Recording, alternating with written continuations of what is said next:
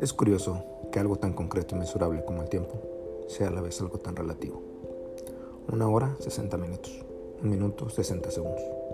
Y sin embargo, no es lo mismo pasar un minuto bajo el agua sin respirar que un minuto haciendo el amor. ¿Y si te dijeran que te queda un mes de vida?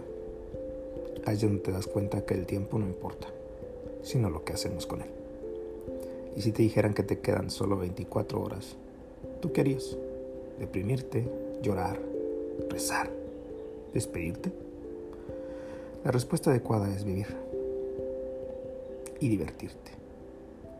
No tener miedo a la muerte es lo que te da un día de fiesta, como un día en la playa, con el ron en la cabeza, el Panamá tapándote los ojos. Qué bonito.